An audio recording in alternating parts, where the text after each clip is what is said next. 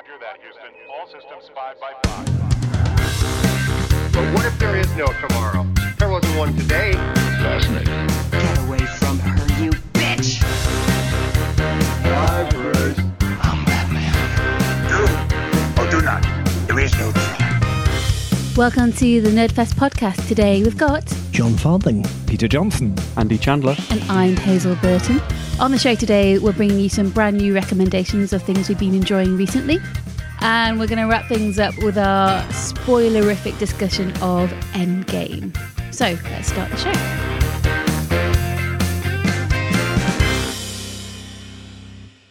The astute among you may have noticed a new name amongst those introductions. Hello, Andy. Would you like to introduce yourself to the pod world? Who are you? Why are you here? I am a highly paid consultant who's been brought in to drastically increase the quality of the show. I got here by sleeping with one of the regulars, and Two of the regulars. Three. you weren't all supposed to know about each other, and by making cookies as well. So, for any listeners out there who want to be on the show, sex and cookies. And justify your existence. What kind of nerdy films are you into? I like all of the good nerdy films, and I dislike all of the bad nerdy films, um, such as Guardians of the Galaxy 2, terrible, Thor Ragnarok, massively overrated, yeah. Last Jedi, incoherent mess. Everything else is Mhm. pretty good. Get out. Get out of our room. Which bit are you taking exception to? All of those. I, I, Guardians 2. I actually, yeah, Guardians 2, I will give series, you, a yeah. bit crap. Thank you. I watched it twice and I fell asleep both times. That's not really a judge for you, though, because you, Mm. you watch movies at like three in the morning and I do. In a state of mild inebriation. mild. Thor Ragnarok has been a sticking point in our relationship that is yet to be resolved. How are you going to resolve it? Fight? No, no, Hazel's going to change her mind. Rock, paper, scissors. Well, let's let's do it now. Let's have the rock paper scissors now. All right, okay. Okay, we're going to go on three. On three or after three? One, Wait. two, three, go. One, two, After three, go. Yeah, right. One, One, two, two, three. Two rocks. two rocks. One, A Ragnarok, two, three. Yes! Paper covers rock. Ragnarok is awesome. No, I'm, I'm not feeling it. Still not funny. Okay, so your punishment for losing that game is to say to every bartender that we go to from now on, before you order a drink, you have to say, I love Thor Ragnarok. My solution to this is to never buy you a drink ever again. Is that what you want? Bollocks. this is something this has backfired Didn't horribly. plan that one. No. So you genuinely think The Dark World is a better film than Ragnarok? Definitely. And I know the Dark World certainly He's has just its being problems. awkward now. I'm really not. No I like one the Dark really World. believes that. I do. It's Loki's best outing, the Dark World. It does have its flaws. Christopher Eccleston and Natalie Portman don't try. The ending is dumb. It's got the right amount of humor, which enhances the story without undermining any characters or any of the events. Unlike Ragnarok, where the humor is there to completely destroy So all wrong. of the previous mythos and story, and to derail all of the tension and drama in every single scene. I think my favourite thing about The Dark World was Natalie Portman just so clearly not wanting to be anywhere near that set. I've never seen a performance that just has so much disdain for the material. And Natalie Portman went up in my estimation because of that.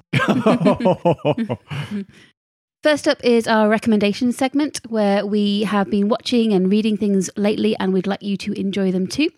Jon, what have you been up to the last couple of weeks? Uh, mainly sleeping and masturbating. oh, God. Oh, sorry, you mean. Yeah, sorry. In, Should have been more Oh, is that what you're recommending, Jon? yes, that's my recommendation for life. Add pizza to that, and you need never leave Add- the house add again. Peter to that. Yes, yeah. Oh. A Peter pizza. I don't think he heard you, or he would have reacted with more horror. I have been watching a film that came out several years ago, so I'm really behind the curve on this. But it has just appeared on Amazon Prime, and it's a film that I've been meaning to watch for a while called The Babadook. As a horror fan, I'm kind of surprised I haven't seen it before.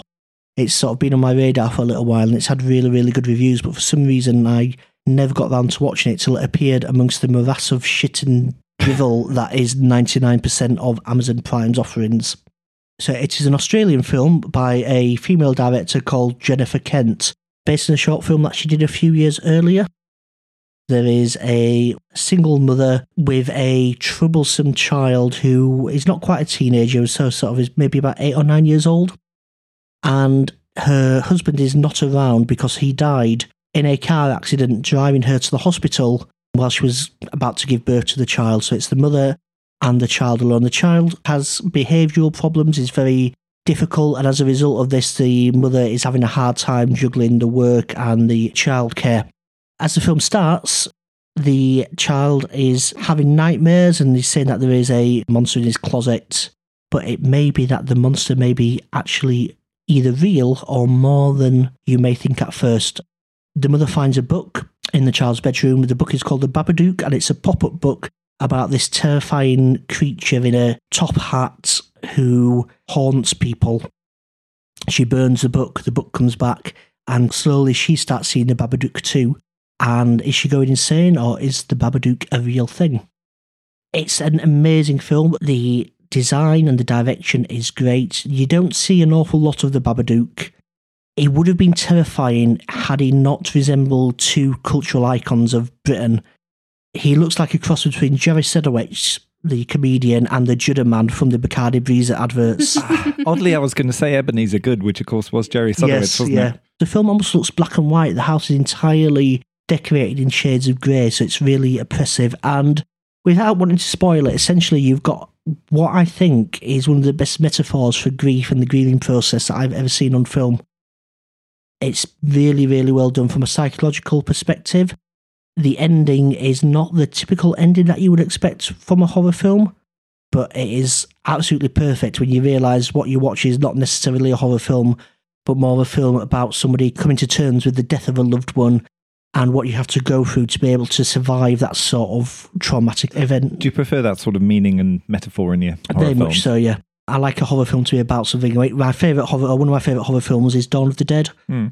which is you know a satire on consumerism as opposed to a straight horror film. Yeah. Wes Craven did this a lot. That the horror film is used to talk about something in society or something that would be a bit straight and dry if you talked about it in a normal way, but introduces ideas while still giving you lots of fun at the same time. A lot of horror films use the trope of someone seeing something and not sure if it's real, and then when they try to explain that something to someone else, no one else believes them. So does it feel original whilst honouring a traditional trope? Or? Yeah, I mean, you, you you've got that of people not believing her, but that's a very minor thing. It's more a case of her denying it to begin with, and then having to realise that it's something that is really there, and, and how you deal with that.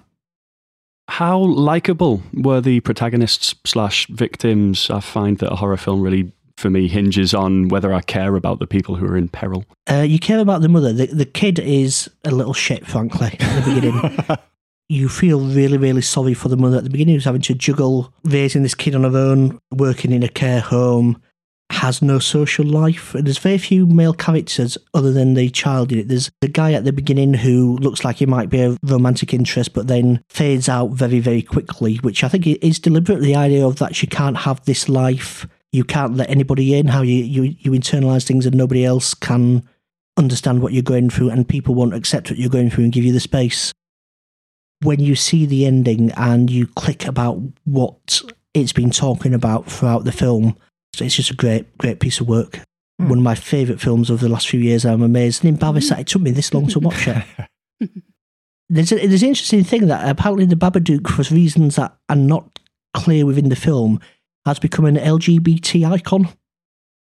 So I think that somebody had a picture of him at a gay pride parade or something. And for some reason, he's become a meme that pops up at all these events. And the writer and director's like, well, that wasn't the intention at all, but I think it's great. And now, you Yeah. know, They're going to work that into the sequel. There's no way there would be a sequel. I think they were offered money for a sequel, Hmm. and the director said, no, I've told a story. And it's a story that comes to a, a natural and satisfying ending. And then the producer says, sod it, we'll take the money. Take the money. yeah. There's a bit, maybe about half an hour, 20 minutes from the end, where you think, is this going just down the route of a conventional horror movie? But it manages to subvert that expectation at the end. That's probably a good thing in that you get what you expect from a horror movie. You get the jump scares and the, the thrills and the chills, but that's not really what the meat of the film is about. I will say no more because I, I would recommend everybody should go and see it. Yeah, quite fancy that one. How gory is it? Uh, there's moments of gore. There's a moment Hazel won't enjoy. Is this something to do with an animal being hurt? There's an animal in the film, but what happens to the animal is contextually justified and isn't gratuitous. Is there many jump scares? Surprisingly few, but I'm quite inured to a jump scare. You might see something in the corner of a room or running in the background of a frame. So it is a bit jumpy, but even if you're not a fan of horror, I, I mean, I think you'd really enjoy it. I think Mhm. anybody who is not massively queasy about horror. Speaking of the animal thing, Dan, who is working today, that's why he's not here, but he recommended a great website to me just to check if any animal gets hurt in a film, and it's called doesthedogdie.com. so you can enter in the name of the film that you're about to watch, and if you're particularly sensitive about watching scenes where animals get hurt, then you can check that film. And if you particularly enjoy watching animals get hurt, then also the website is a, Oh, no. Something is a handy guide. Yeah. Well, that, that is why you read the BBFC website, isn't it, Jon? Mhm. That's a will there be tits? Back in the day, there was a physical film book you could get. So you remember you used to get like Halliwell's film guide and the, the hmm. Time Out film guide. Yeah. There was one that its job was specifically to tell you whether there was nudity in a film or not. In a good, In a good as a way. plus or a negative. It, it was aimed at the at the perverts, I would say, rather than the, rather than the conscientious parents. Jon Farthing's Guide to Movies. Well, from pervert to uh, something not pervertish, I watched an awesome documentary on Netflix recently called Knocking Down the House. It features Knockers. um, it centers around four women who are trying to displace long serving members of what was that? Nothing. Seven, Eight. eight, eight what? Eight knockers. Oh. Oh, four women, eight knockers. right, you two are going to watch this documentary and you're going to come to the next podcast and say, Hey, I'm so sorry I made a joke of it. it's, it's a really powerful documentary. Anyway, yes, four women who are trying to displace long serving congressmen who have been in their seat for years and years and years and are disserving their constituents because they're not listening to them. It features women who have never been in politics before, but they've all got their own reasons to join in. So it's mainly around Alexandria Ocasio Cortez. She's created quite a following based on her um, articulation and the way that she's able to get something across in her House debates. She's actually she's very young. She's only 29. Her father died a few years ago, and that meant that she had to work double shifts in a restaurant in order to prevent their house from being sold to foreclosure. It also features um, a woman called Amy Vilela, whose daughter died recently from a disease that was entirely preventable, but she didn't have health insurance. Mm. It also features uh, Cori Bush, who, in her neighborhood, an unarmed black man was shot by a policeman. I assume that's no relation to the Bush Bushes. No, no relation. And then the last one is Paula Jean uh, Swearengin. I think that's how you pronounce it. She was basically fed up of watching friends and family die as a direct result of environmental effects from the coal industry. So, incredibly important motivations, So they're each kind of issues based. all issues based. We spend a lot of time with them and their motivations. And for obvious reasons, it's very emotional, particularly when we're dealing around death. And the woman whose daughter had died very, very recently. And she's like, this is the only way I can cope is by getting her justice and changing the health system. It's shot by a husband and wife team, but it's directed by the wife. And they team up with, is it Justice for Democrats? That organization is directly trying to displace politics by getting people who've never been in there uh, before, particularly with what is going on at the moment. They're literally going and getting people they think might be good candidates and trying to persuade people to be politicians who weren't doing it for their own selfish reasons. Yeah, doing very much grassroots campaigns, knocking door to door, things like that. Most people have probably um, seen it. It was the House race in 2018 where the ratio flipped. So there's now a lot of new women in and a lot of people from diverse backgrounds now in Congress. Which Do they tend to be independents rather than one of the two main parties? These are all Democrats, but the focus actually wasn't on Democratic policies at all. It was issues based. Well, the, the Democrats kind of overtook didn't they, the majority because the Speaker is now a Democrat. Is that right? So they've got the majority in the House. Yeah, but the Republicans still have the Senate. Yeah. Yes, that's right. The four people they were following, Cortez got in. I think the other three maybe didn't. Is that right? That's right. Yeah. So Spoilers. it's not a spoiler in that It would be disappointing if all four of them didn't get in because it feels like this grass mm-hmm. movement sort of thing wouldn't work. Cortez actually said it herself. It'll take one of us to kind of start the snowball effect of this happening. And those guys didn't get in now, but it was a lot closer than they thought it was going to be. So this is the start of a movement. So it's very inspirational that way. Cortez, she does have a bit of magic around her. She has vulnerable moments. So when she st- first starts going through her door to door campaign, you can see how nervous she is. And she's like, what if they don't like me and things like that. There's a huge moment where she's about to debate with Joe Crowley. This is the first time he's actually shown up to, to debate her. Mm-hmm. so she knows this is her big moment. And what she does is she kind of like opens her arms wide, trying to spread herself big physically. Mm. Because what they're going to try and do is say, you're inexperienced, you don't belong to here, you've got no idea about how politics works. So she is kind of training herself in her own mind. I do know what I'm talking about. These are mm-hmm. issues I genuinely believe in. And her whole campaign is about Americans deserve to be represented by other Americans, not these people who have their own self interests. A second huge moment was her going through Joe Crowley's campaign leaflet and just being absolutely sickened with what he's put in there. There's no primary date, so it's almost as if he knows he's going to win. Oh, so he's the sitting Democrat. He's a sitting Right. or he was. Um, he'd been in his seat for more than 20 years, something like that. Fourth most important Democrat in the entire party. And all of it is negative talk about Trump, which is obviously fine. Nothing about what he was going to do for ordinary Americans. And that's what she was going to stand for. It's a very, very powerful watch.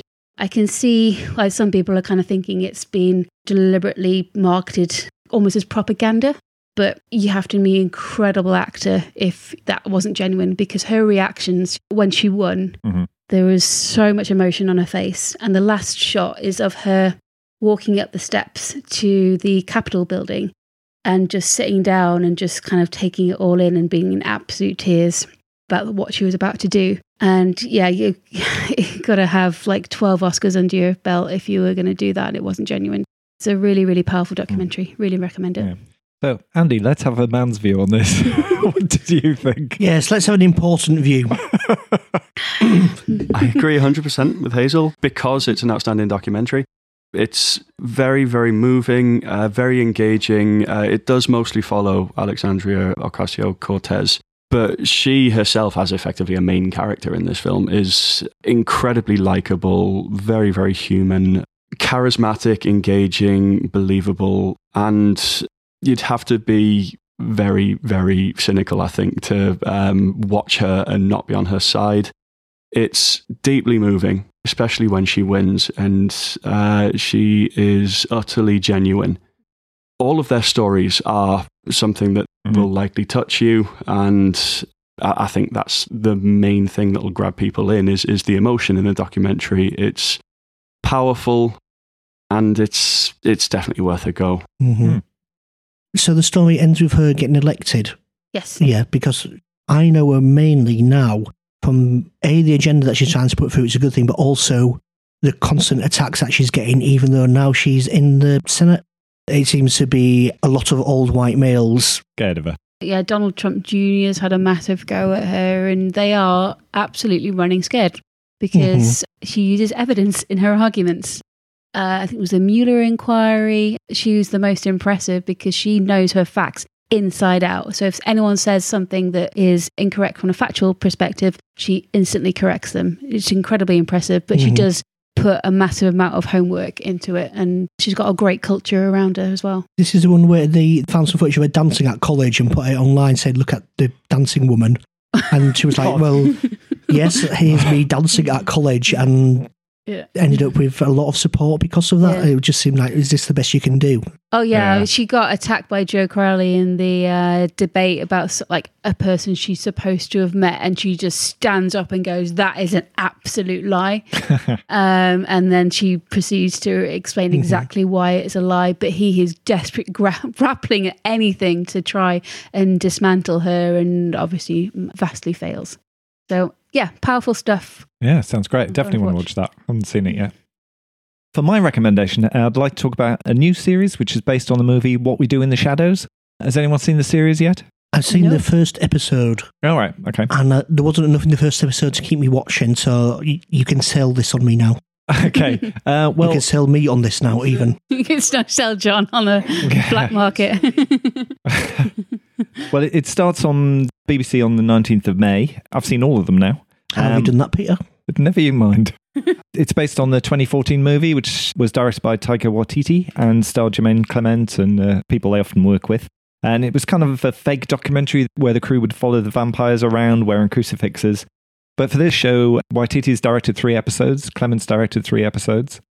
The first episode felt like it was running over territory that you'd seen in the movie. Is that the problem you had with it? That was my problem with it. That even though the plot wasn't the same, a lot of the Yeah. jokes felt like they were just repeats of the, the movie. Well, I think in time when you watch more episodes, you won't feel that because certainly the second or third episode takes quite a big left turn.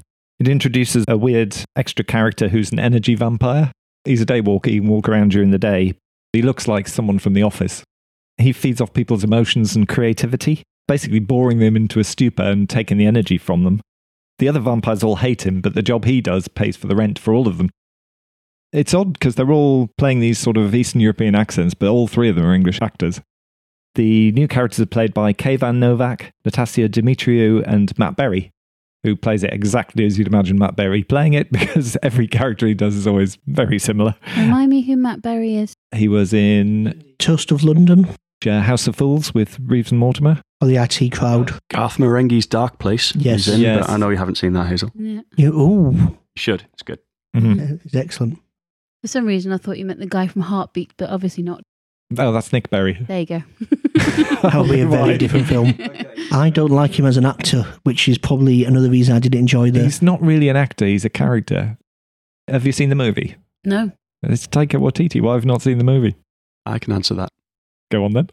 No, I lost the rock, paper, scissors. I'm not sure I'm allowed. the Ragnarok paper scissors. Um, It's, it's I haven't seen it yet, Okay. but okay. it's definitely something I want to watch. Okay. Well, if you like the film, I think you'll like the TV show. In this one, the sort of documentary format makes it look like it was made really, really cheaply. But then they'll do an effect like transform into a bat or something they do quite often. They'll have sort of wire work where they're floating or flying and crawling up a wall. And those effects all are actually done pretty well. So it's obviously a choice to make it look a bit cheap to give the sort of realism feel to it. And there's a massively star studded episode, episode seven, where they wheel in lots of other people. And I don't want to say who because that just kind of spoils it. But it's quite surprising some of the people they have. Certainly, if you like the movie, I think you'll enjoy it. And uh, Jon, I think if you watch another two, Mhm. that's probably the required amount to know whether or not you like it. And they're only short out there, the half Yeah, hour the- episodes. yeah. So I will give it another go Mhm. once I finish Barry. It's a TV show, it's just a man I've got in my house. oh, it's just something reminds me of the scene from Seven. You've got a man in your house you've been keeping there for a year, Mhm. just torturing. Why are you smiling when you say that, Hazel? Because Seven's an awesome film. It's been shown on FX channel in the States, and they've just announced that it's been renewed for a second season, 2020. Give it a try mm-hmm. and watch about three episodes before you make your Yeah. mind up. Is it a similar thing to The Office in that you start with the first few episodes, maybe just aping the original too much before it finds its own feet and becomes I its think, own thing? I think there's an element of that in trying not to alienate existing viewers. They perhaps go a bit too far in the pilot. Hmm You know, the pilot is directed by the same person who directed the movie, so he does kind of have an excuse to uh, ape himself, as it were. cool. Okay, what, what have you got for us, Andy? I've been watching an interactive series uh, which is legally available, Peter, on Netflix. It's called You versus Wild, and it is the incomparable Bear Grylls pottering around the wilderness doing stupid things as he does so well. It's a choose your own adventure style format, It is a specifically not a choose your own adventure style format. is it not? No, um, Charlie Brooker and Netflix, I believe, are getting sued Oh, right. over They're not allowed to use that name anymore. for it being too similar to choose your own adventure. so it is a select your own choice show. Well, I'm very happy to describe it as choose your own adventure because, as much as I really like Bear Grylls normally, I am motivated when watching the show to try to cause him as much harm as possible. So if I can help him get sued, then Mhm. all the better. Sorry, Bear. Um, I usually enjoy Bear Grylls and his shows. I think he's a very likable guy. Um, he strikes a, an interesting line between nature documentary and hitting things with sticks and eating them. Uh, I'm aware that his usual shows aren't fully real and they will be scripted to some extent. One of the drawbacks for me of, of this new show is that it's it's even less believable and, and it kind of obvious that it had to be scripted because of the way that they've filmed multiple paths. But the idea is that uh, is jumping into a ridiculous place, be it a jungle or a desert or a mountaintop um, or uninhabited coastline. He's got some thin storyline that he's trying to get to. So there's a, a, doctor was trying to get medicine to a isolated tribe somewhere and has gone missing, and we have to find the doctor, and then you have to help him make decisions as, as if you're on the journey with him. Do I go through the mangrove swamp? Do I go through the river? Oh no, alligators! That kind of thing. Do I run from the alligator? Do I fire a stone at it with this useful slingshot that I happen to have with me? It's a, it's a little bit weird, to be honest, but it's, it's a bit of harmless fun. The episode's length will vary depending on how successful you are in your attempts to kill Bear Grylls. Between 20 and 30 minutes. Can you kill Bear Grylls? Not yet. I came very close. Um, I've drawn blood. I've poisoned him. I've got him lost on the side of a cliff, but so far he has survived very much like a cockroach. There's a moment where he has to walk across thin ice, and he gives you the option of just kind of walking very gingerly, which means he'll get there faster, or crawling on his stomach. And he explains the benefits and um, the Hmm. negative consequences of both of those actions. And I'm like, you know what? There's a dog in danger. He's getting worse by the minute. Let's have him kind of walk across very, very gingerly. And he fell through the ice and nearly um, drowned and nearly froze to death. So that, that was the closest I came. But it, it is immersive. I don't know whether is just my personality or how effective it is. But when he fell through the ice, I went, "Oh my god, I've killed Bear Grylls!" I was so shocked. Um, but yeah, it is. It is very well done, actually. See, when I saw that happen, I wasn't worried for him because uh, having watched a lot of Bear Grylls before, I, I've seen him fall through ice before on purpose. And I thought he would just do what he normally does, which is to get naked and do star jumps, which is apparently the thing to do when you're very cold and wet.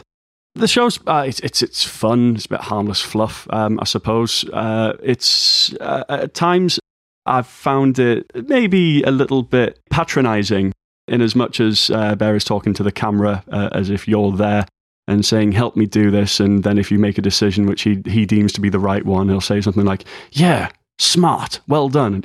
Is that just a lack of acting ability on his part? No, I don't think so. I think it's more just the format. Hmm. Uh, maybe I'm just a, an awful, cynical bastard, though. It could potentially It be my possible.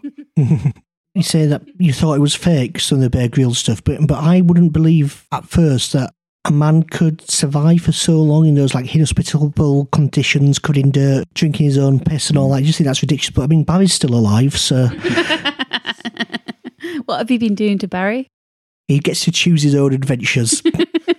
I thought you chose his adventures for him. Which torture device would you like today? Do you want the knacker clamps or the? the knacker clamps. a local punk band, aren't they? Sounds like an Oliver Should Postgate series from the 70s. The knacker clamps live in a small town. So, Bear Grylls, uh, if, if you like him, then you'll like this show. If you don't like him, then watch the show and try to harm Bear Grylls. It's fun. Uh, it's not hugely high concept. It's eight episodes. Uh, runtime will be about, yeah, 20, 30 minutes per episode. And uh, if you're interested in such things, Netflix says it's rated PG for mild threat, injury detail, language, and potentially dangerous behavior. Ooh. And if that doesn't sell you on the show, then I don't know what will. Tits. No tits yet, but I'm not all the way through. no naked star jumps yet. We can only hope.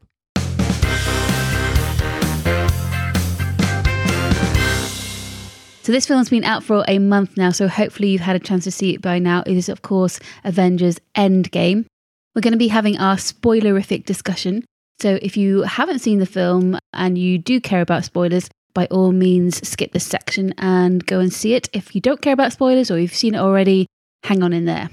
Oh, skip the cinema apparently because some cinemas have been showing the new Spider Man Far From Home trailer before the Avengers. I thought it was supposed to go afterwards.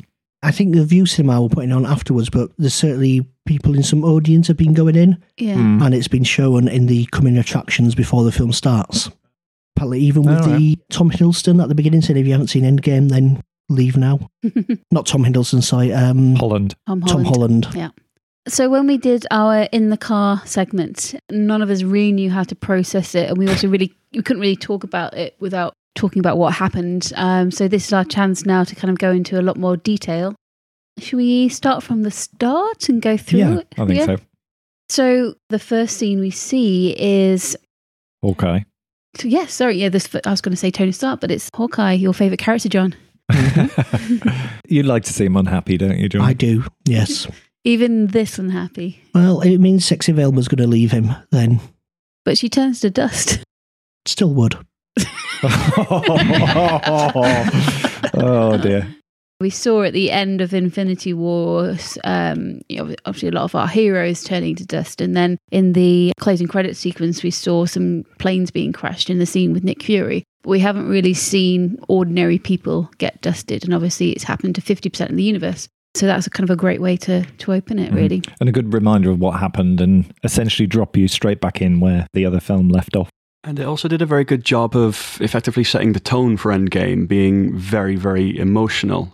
And it was, um, for people who aren't Jon, possibly heart wrenching to see Hawkeye lose his People who have a heart. Yeah, and then we we cut to see uh, Tony Stark and Nebula playing a game of what do you call that flicking thing? no, not that flicking. Thing. What do you thing. call that flicking thing? I meant the other flicking thing. All by myself. Imagine if you were having a crafty wank and Captain Marvel appeared at your window. That would be a that would be an awkward thing to explain. Talking about things to explain. How do you explain the ship's completely busted, but they still have gravity? I'm not entirely sure how to explain that one. Magnetic boots? Magnetic boots. Could be. don't need powerful magnetic boots. Well, it's more that they have power, but they don't have fuel. Yeah. Um, set aside the fact that vacuum of space, Mhm. inertia, you'd still be moving. But only Firefly gets that right. That scene we've already seen in the trailer because it's him Yeah. talking into his helmet, which is obviously very funny. uh, talking to Pepper and um, not knowing if she's still alive or not. and whether she'll ever get the message. And it's yet another scene that hammers home the uh, grief and the loss and uh, the, the fact that Tony Stark has been beaten in the last film. He's given up hope. And the scene in which he's recording what will probably be a final message to Pepper, it's another heart wrenching moment. You see how skinny he's gotten as well. Yeah. You see him putting on his jacket, all the strength seems to have evaporated. We've never seen him like that before. Captain Marvel is a kind of a bit of a focal point because prior to seeing it, Jon, you were a little bit worried that she would be the one to save Mhm. everyone, Mhm. whereas she's she does a lot in this film, but she's not the focal point. No, I was very happy with how that was handled. When we spent a lot of time with these other characters and you want to see the original Avengers have their last moment almost. But also, Captain Marvel is just so overpowered that it's difficult for you to imagine her being defeated or not just going in and destroying the entire army. Could be interesting what they do in Captain Marvel too. We're going to have Hmm. to temper her powers somehow. Or you have someone else in jeopardy or something in Mhm. jeopardy or two things in two different places. That's how Yeah. you get conflict, I suppose. Well, it's the same reason that I've never liked Superman being overpowered, and I'm very excited to see a sequel and excited to see what will challenge her now. They did a, a good job of explaining why she couldn't be around all the time. There's a lot of other planets in the universe, and this is happening everywhere, and Yeah. they obviously don't have you guys. Then we see the moment that Captain America and Tony Stark meet. Since Civil War, I Mm. think, uh, since they had that Mhm. rather large argument at the airport. Oh, yeah, because they don't meet at all in Infinity War, do they? No, and that, that was quite a big moment because he arrived just before Pepper, and first things that Tony says is, "I lost the kid." It just Hmm. seems like nothing else matters now. This rivalry that we have between ourselves pales into significance to what we're facing now. How did you feel about the five year gap? It's obviously to give the characters time to grieve and sort of make it matter what happened. Yeah. And also to give Tony something not to want to lose because he now has a child that he doesn't want to undo. When those words came across the screen five years later, I was shocked. I never saw that coming. Hmm. I didn't think they were going to jump ahead that far forwards. But seeing him as a dad was wonderful. I mean, Robert Downey Jr. is such a versatile actor, but the chemistry between him and Morgan was just wonderful to watch, and I love seeing that. We have leapt over a fairly important plot point before they skip forward five years. Um, after Robert Downey Jr. goes to lie down for a little bit, they work out where Thanos is um, and they cut parts off of him. And they find that he's destroyed the Infinity Stones, and their plan of getting the stones and undoing what he's done seems impossible. And they have no plan, they have no way to avenge their loss. And then the five years later, I think, kind of just Mm. drops us into a place where they've been forced to accept it. Yeah. Although um, when Thor knocks his head off, it's kind of a weird moment. Uh, I think was it Rocket He said, "What did you do?" And uh, I was like, "I went for the head." And then Thor said it. It's almost like Chris and I, just like you Yeah. know, same one mind, really. Yeah, isn't that nice? So after the five year jump, we see Black Widow at the headquarters. She is suffering emotionally. She's really, really having a hard time, particularly around what Hawkeye has become, actually. Seeing the reports of him becoming this vigilante. Badass vigilante, Jon. vigilante. Bad haircut, certainly. quite Interesting liked when it. um, when his missus comes back at the end and like she's very happy to see him, but then what have you done to your hair, Hawkeye? Speaking of badasses, there's obviously a bit of that going on with Captain America. America's ass. yeah. It's America, yes. We introduced to New Hulk, which has been a little bit controversial among some of the fans. Apparently, That's not a universally loved. All right. Okay. Development of the Professor character. Hulk. When he goes to Doctor Strange's place, she splits him into two. That gives you a chance still to have Hulk Mhm. and then Bruce Banner separately, as well as cutting down the effects budget. Gives Mark Ruffalo something to do. I thought it was very well done. You'd see all the emotion on his face. Would you want him to stay as that from now on, though? I don't know how you can go back to Smash Smash. Don't really have any Well, words. it, it could go back to him not having to be that physical manifestation because he can now control it and at will can change between the two. For example, I heard a theory that now he can have sex for the first time because he didn't want to as Bruce Banner, just in case he became the Hulk and right. destroyed painful. somebody. That would be a different way for Black Widow to go, wouldn't it? that was one of my disappointments, actually. The that storyline, and I don't know that it was a change in directors or a change in because it's topic, only in but- Whedon's two movies. If going back to uh, Age of Ultron, Yeah. it's still very much there. That relationship between Mhm. Black Widow and Hulk, and it's just entirely not there at all through Infinity War or Endgame, they just seem to be completely dropped.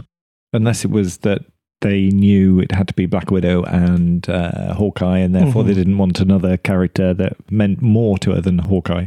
Maybe Mhm. I don't know. There's a little bit of service to it. Hulk is the one who asks Hawkeye, "Where's Nat?" Mhm. And then you see him throw like a settee or something into the water. hmm He does react very, very badly, but because there's so much else going on in the movie, it's hard to give so much time to that. Should we talk about the time heist? We all kind of thought there would be some sort of time travel involved in this to try and undo Thanos' snap. Mhm. What do you think to how they executed it? I thought it was good. They didn't actually undo the snap. They said we can't do that, so Mhm. it still has some weight. And there was a lot of that with the timeline stuff, which they tried to explain and does kind of make some sense with splitting off into different universes and stuff. So it was good that they were trying to do something that wasn't just going to completely undo what had happened. So it still had that weight, but they could bring people back. In terms of the actual time heist itself, I thought it was a, it was a lot of fun. It was a good Mm. way to go and see some classic moments from the the past Yeah. Avengers movies and the, the past individual movies, which is kind of a fitting thing for what is the last film in the series. When they landed back in New York and there's that famous shot of all of the Avengers kind of gathered in a circle, you kind of next to me leant forward and went, Oh, yes. Excited. Yes, I did. I like that very much. The Dark World was a strange choice to go to out of Thor's arc. Yeah, I think they would have only done that because it's conceivably the only film that it would make sense to approach in regard to the Reality Stone. Uh, where else would it have been?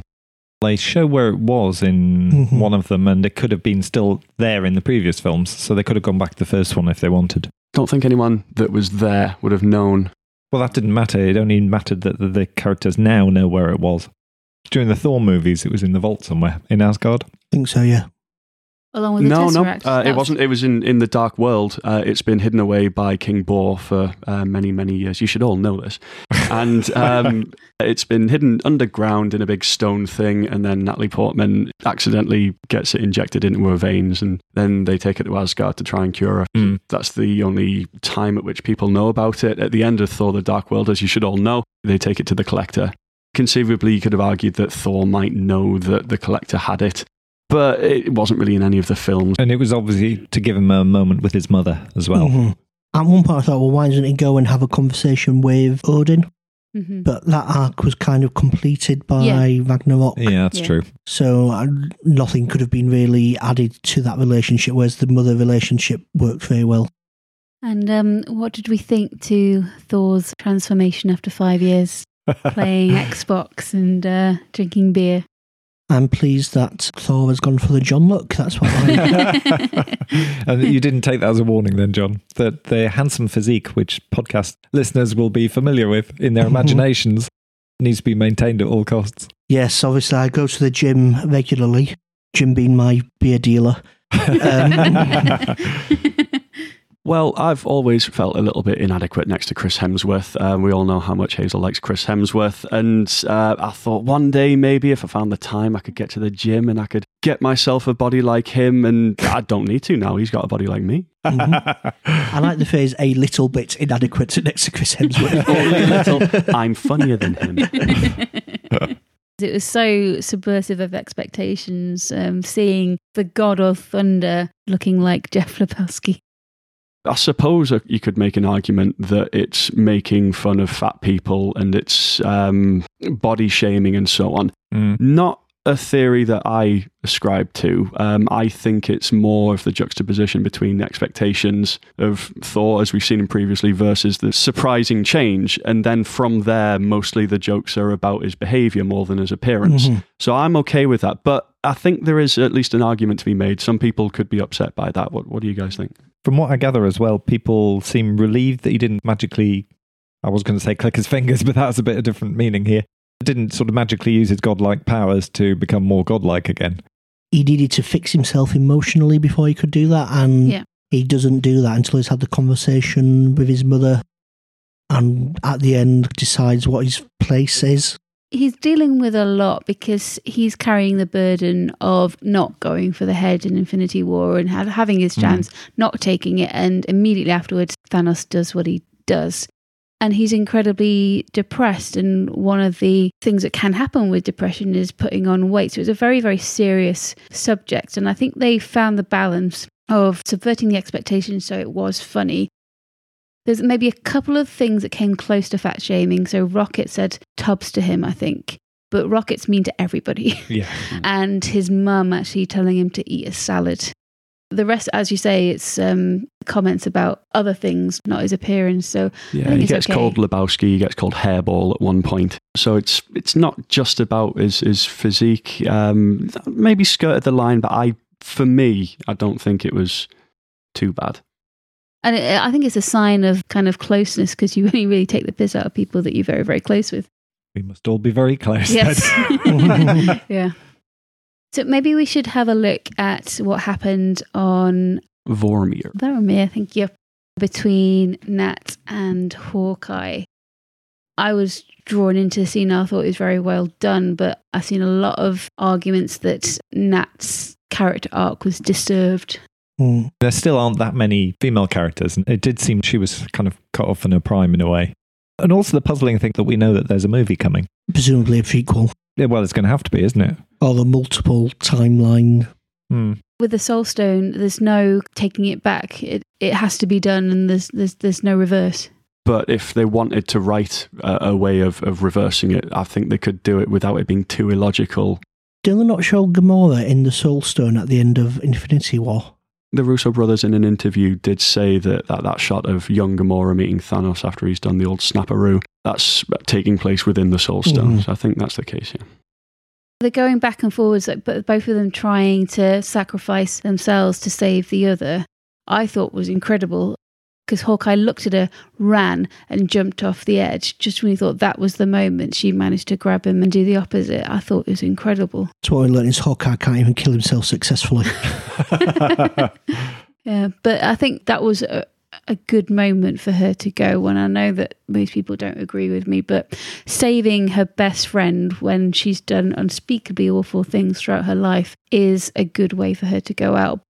I think she's a great character. I want to see more of her, but if she had to, that's the way I would have chosen. I think it was great because it was the character nobody was talking about going beforehand. Yeah. I think we were all expecting Iron Man and or Captain America, but I don't think anybody had Black Widow on the kill list. Also, speaking of Captain America, um, when he put the stones back, I'd love to know what he said to the Red Skull. Yeah, it's like, "Sure, fuck, what? what, what, Good dog, you again. We've got a lot to talk about. Well, he wouldn't necessarily still be there after the Soul Stone is gone. There's no need for a guardian or a tour guide or whatever he was. For it to work, Captain America needs to go before anything's changed. He has to get back there just before the other guy said, Well, I'm going home now. My brain hurt. so he needs to return it before Thanos gets there with Gamora. Yes. Well, if they wanted to bring back Black Widow, um, there's a, a line from the Red Skull in Endgame, um, uh, something to the effect of uh, soul for soul in eternal exchange. And eternal's a pretty strong word, but exchange is the one I'm interested in. So if they wanted to, returning the Soul Stone could, I suppose, be Mhm. another exchange. So if they wanted to bring back Black Widow, that could be a way they could write it. Actually- I'm not sure it's a good idea to do that. by Eternal Exchange. He could be talking about the 90s girl band, and if he Yeah. can mm. somehow round them up. Arsehole for arsehole is what he really said. Captain America's like, well, I didn't expect that, but it'll bring Black Widow. what did we think to the cap on cap fight back in New York in 2012? Not quite in that fight scene. I I enjoy the Hail Hydra line, Yeah, which yeah, was, a- was I think, a nod to the comic books as well, where Yeah. Captain America is a Hydra agent. I love the fight because Captain America from 2012 thinks it's Loki, and it's Yes. like I found Yeah, yeah. Loki, and it's And like it, it was nice they showed a Loki impersonating someone just before to Yeah. help Mhm. people realize And it's why he thought that. I can go all day, and it's like yeah, I know. it's really funny. Really like that. Oh, and they went back to the 70s as well. Plastic Michael Douglas. Yes. Mhm. There's a theme, isn't there, about both Thor and Iron Man have found peace with their respective parents. Hmm. I think it was also a reason for you to see Captain America with Peggy and Yeah. remind you of that relationship so the ending made sense. Yeah. Interesting that they chose John Slattery rather than oh, Dominic Cooper. Dominic Cooper to be the dad, but I guess actually John Slattery's probably closer in age at that point.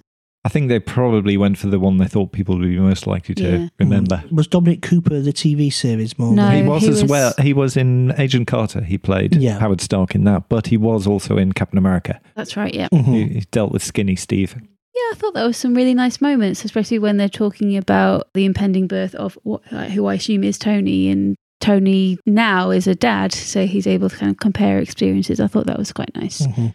From the very first Iron Man film, he's always been having to live up to his father. It's wonderful thing um, to, to round out Iron Man. Not the only part of his character, but it was uh, very, very nice to see and, and something that I think you could argue had been building from the very first film in, in the franchise. It ends with something from that first Iron Man as well. The whole movie does have a little tag of the clang of the Iron Man suit being built. Like that's the thing that started it all, and this is how we finish the whole thing. Yeah. When we finished Endgame, I was like, I want to go back and watch all the first films again. So we've watched Iron Man and just like, oh, yeah, this is That is their is the evil plan. Yeah, yeah, Mhm. yeah. It's true. Um, okay, so yeah, then we, then we come back to the present, but there's a new nebula in town. Thanos has discovered the plot.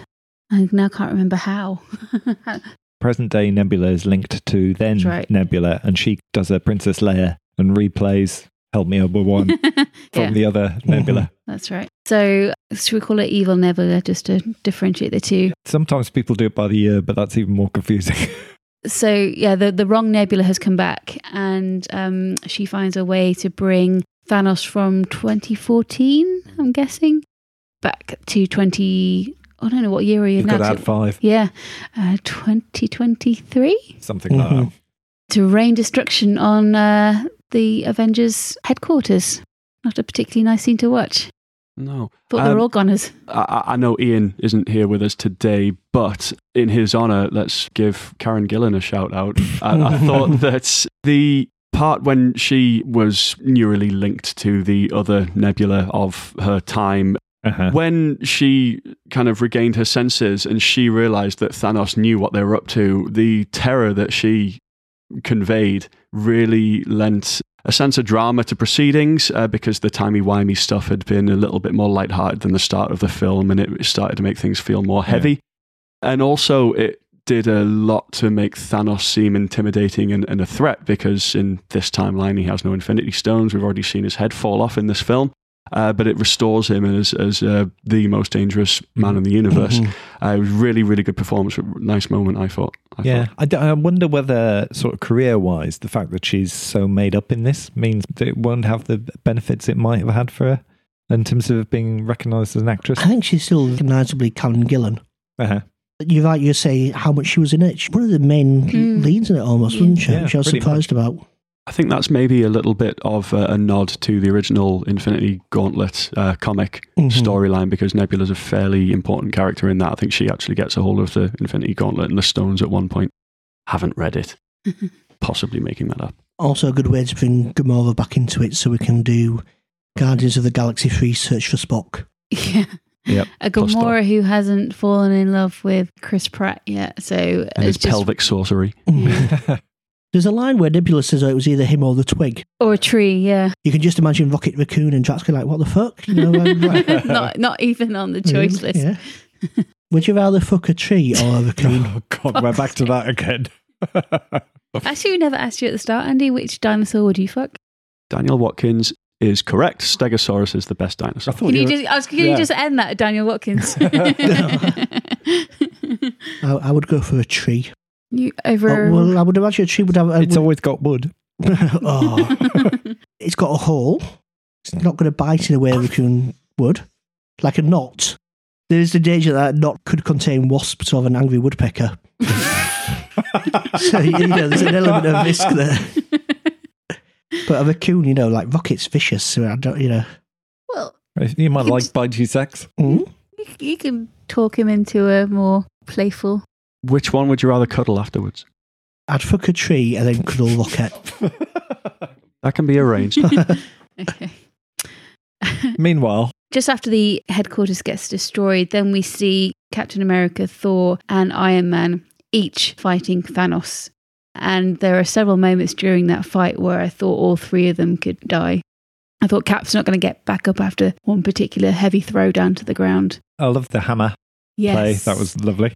I knew a it. nice callback to um, obviously the stuff in Age of Ultron where Yeah. he tries to pick the hammer up and can't.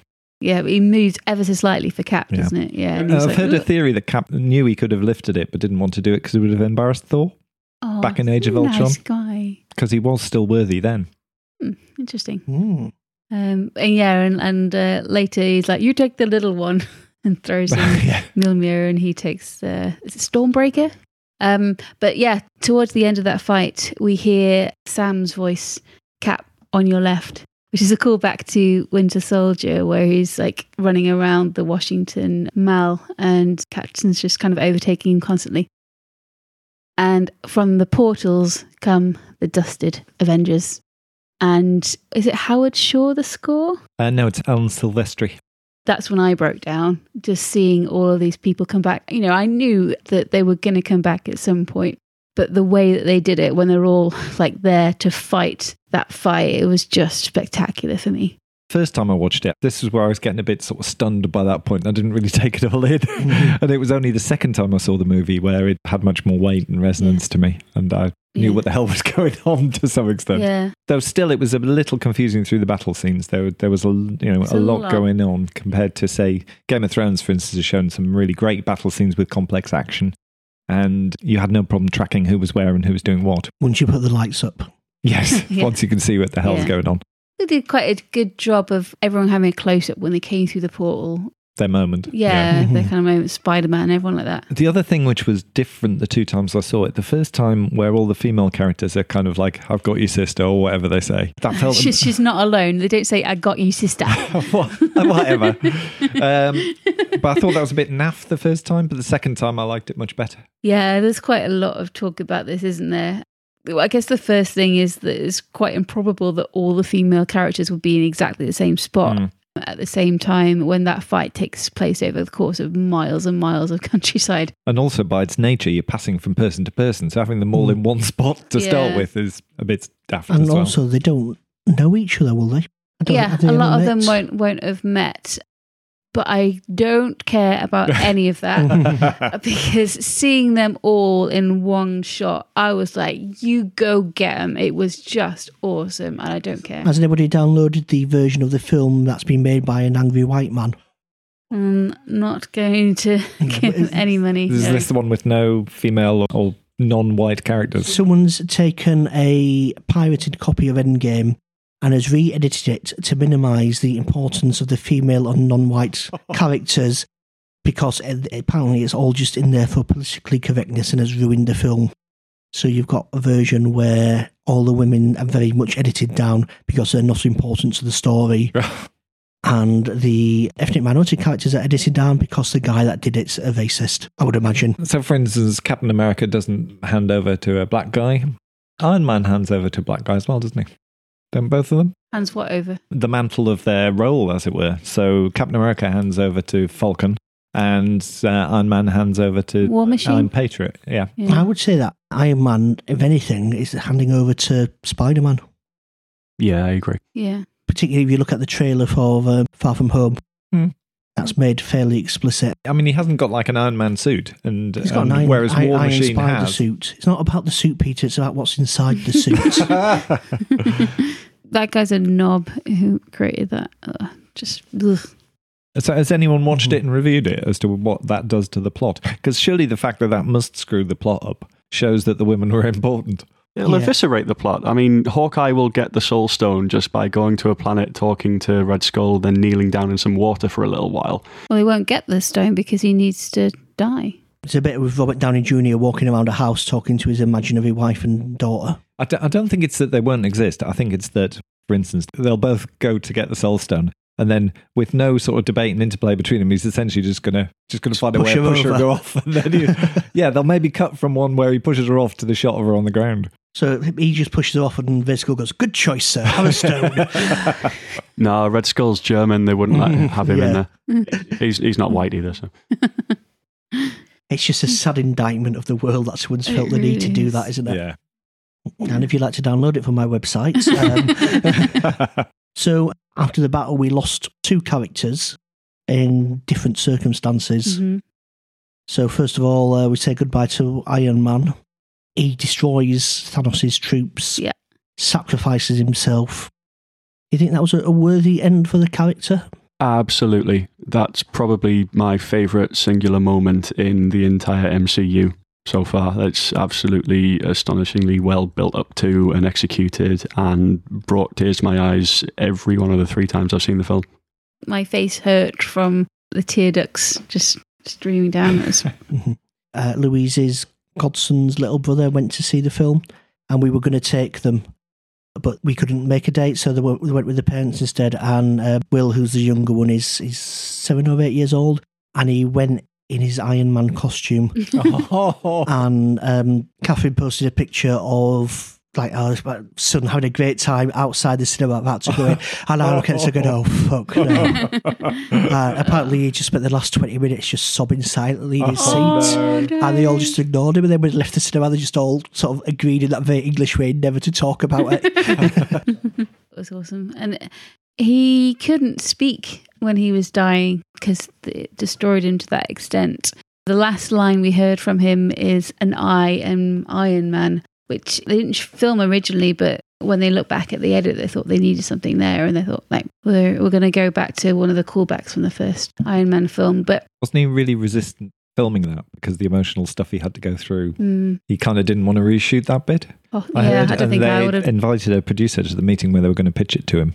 Uh, I think it was Jill Silver, And then when they said the idea, he was like, "Oh, that's the best thing I've ever heard. You've got to do that," and was really massively enthusiastic Yeah. about it, and really helped sell the idea Yeah. to him. Apparently, But I, I like the fact that he didn't talk when he was dying. He's a obviously a big talk, but everything that he wanted to say, he said in his uh, like hologram to his daughter and, and to his wife. But they got to say their goodbyes to him. We're gonna be okay, which is got me. Um, and that meant that he could go and be at peace. Mm. At the end to Cap story, how do you feel about that one? Apart from the time conundrum of how is it possible? I think if we go back into the podcast, I'm sure about a year ago, I said the last scene of Endgame is going to be Captain getting his dance with Peggy. I think Yes. that was the obvious Mhm. end to that character. Particularly when to know there's going to be sort of time travel involved, you could see that was where it was Uh-huh. going to end up. The movie, by comparison, could have ended with just saw him there and then we left the Mhm. character there. Yet they chose instead to come back to now and show he essentially stayed there with her. Hmm It turned into Joe Biden, apparently. That was quite confusing. Yeah. Was that CG or or makeup? it was makeup augmented with CG. It was very good. Yeah, Yeah. there's some there's some shots of him in the in the makeup. Where does the shield come from? Because the shield's been destroyed. He says, doesn't he? I don't think he does say, but he's been back in time and he's probably just nabbed it from Mhm. somewhere. I, I don't think that's too much of a plot hole that, that bothers me. They, they don't explain it, but Yeah. fine. So, did he give the shield to the right person? As far as the comics go, Falcon did take over the mantle of Captain America, so it makes sense in that respect. As far as Angry White Man is concerned, probably not. Yeah. Badly CGI Sebastian Stan over the Yeah. top. well, th- there's going to be a TV series with the Winter Soldier and Falcon. Is it just going to be the Winter Soldier getting very bitter and Should have looking been at the shield? Hasn't the Winter Soldier been Captain America in the comics for a while? There was a period where both Falcon and Winter Soldier have been. I think everyone has by now, haven't they? Who hasn't been Captain America? it's been running for like 50 years. You would think the character arc for Bucky would end up with him taking on that mantle, and that seems to be maybe where they were heading towards with Winter Soldier and Civil War. And I think it was interesting that they decided not to go with that. But Bucky seemed to be quite happy with it. You know, he's like nodding and smiling, going, "Yeah, give it to him." There's people saying that his reaction to Steve before he gets on the time base is like he knows what he's about to Mhm. do. Definitely. That's something that uh, we didn't catch the first time we saw the film, but definitely did the He says second. something like, "Been great knowing you," doesn't he? Something like that, but then he says, You're taking all the silly with you. So he Mhm. knows what he's going to do. It's subtle, understated, but I think a a fairly deeply emotional thing kind of being covered by, by Mhm. Bucky. I've got a lot of time for Sebastian Stan, another very fine actor. I struggle to think what else he's been in. I, Tonya, he was the abusive Oh, husband. Oh, of course, yes, yeah. And he was in The Martian as well. He was on the ship that went to rescue him. hmm And I suppose one reason as well that this seems to follow on so much from Civil War is having the same writers running through them all. Gives you this Yeah. sort of common theme line of, and they know what they're intending in the earlier films sometimes. So even if a thing maybe didn't quite get where they wanted it to an early one, they can Mhm. fix it in the later ones. And I think that's really been a strong thing for them all. Doing that over 20 odd films, is that right? 21 Well, films? not in terms of the writers, but it's this it's this particular string of movies Yeah, that I was- all share writers. there's the overall arc that seems to work very well, but when you go back and watch, particularly Age of Ultron, Yeah. there's like a switch where Whedon stopped being the creative controller and the Russo brothers came in. But from there onwards, that run of the Captain Americas and the Avengers films, just amazingly well done. So most of us have seen it multiple times now. Uh, at least Yeah. two. Yeah, Two. I've seen it three. I've only seen it once. Have you not? Ah, okay. Um, so I have a life. No, you don't. We know you too well. No, you don't. Been too busy with Barry.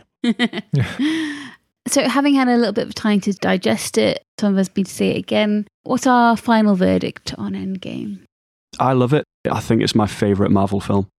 Perhaps that'll change once I've seen it for a fourth, fifth, sixth time, and then a year's gone by and I've rewatched some other films. But right now, um, it is, I think, as near to perfect as possible you could get for uh, a culmination of the previous 22 movies or however many. And I can't say anything bad about it. Absolutely love that film. I think that's where it scores strongest, is if you see it as that culmination of multiple films. On its own, I'd rate it lower than I rate it because of its significance and position. So, with that in mind, it's like nine and a half. Whereas if for some mad reason you went to see it on its own, you'd probably see it totally differently. I know somebody who went to see it having not seen it in Infinity War and had a perfectly fun time. Hmm. You wouldn't think it would make any sense at all, would you? Hmm. As a film on its own, I very, very much enjoyed it, but I wouldn't say it's the best standalone Marvel film because it's very much a, a culmination. Yeah. As a endpoint to that series of films, as a conclusion to those characters, pretty much perfect, yeah. Yeah, as Jon says, it's kind of a different experience than like just another Marvel film. It almost belongs in its own category. But if I was to judge it as a film, I think it's damn near perfect. Hmm. But I was like, I'm trying to think of something that I didn't enjoy or thought could have been done better, and there's, there isn't anything. And g- given the background as well, that it's amazing it's happened at all. Yeah, I think it's a tremendous filmmaking event that we've been waiting for for you know over a decade, and I'm struggling to think when we'll get another experience like that. Hmm. It's really, really well done.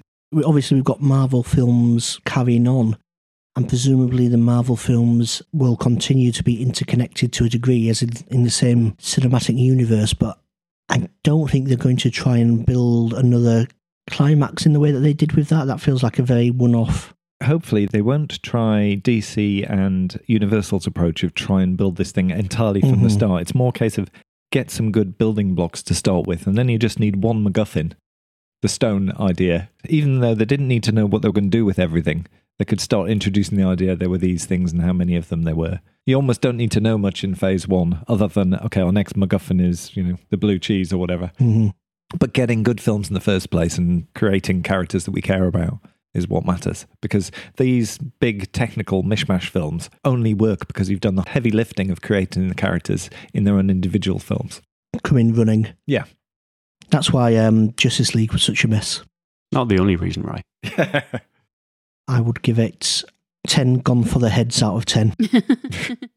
10 time heists out of 10 for me. A billion portals out of 10.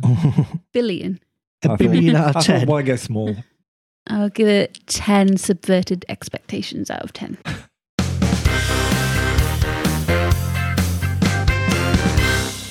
And that is it for this episode of the Nerdfest podcast. Thank you so much for listening. Head to social media, we're at Nerdfest UK. Um, and also, it'd be mighty fine if you enjoyed the episode to leave us a rating and perhaps a review on iTunes, because that really does help us.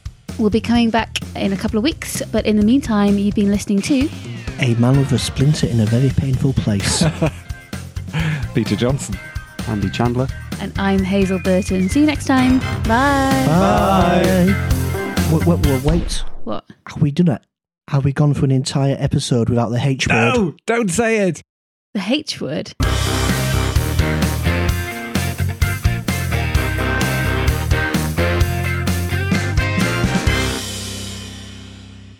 You're going to use studio wizardry to pick individual words out and have me say, I love Thor Ragnarok. Don't do that. use that. Because I was recording that. I'm going to use that at the end. You realise that now? I'm trying to think of a way to get out of that. And so far, the only idea I have is to destroy all the equipment, which I don't want to do. I'll think of something else by the end.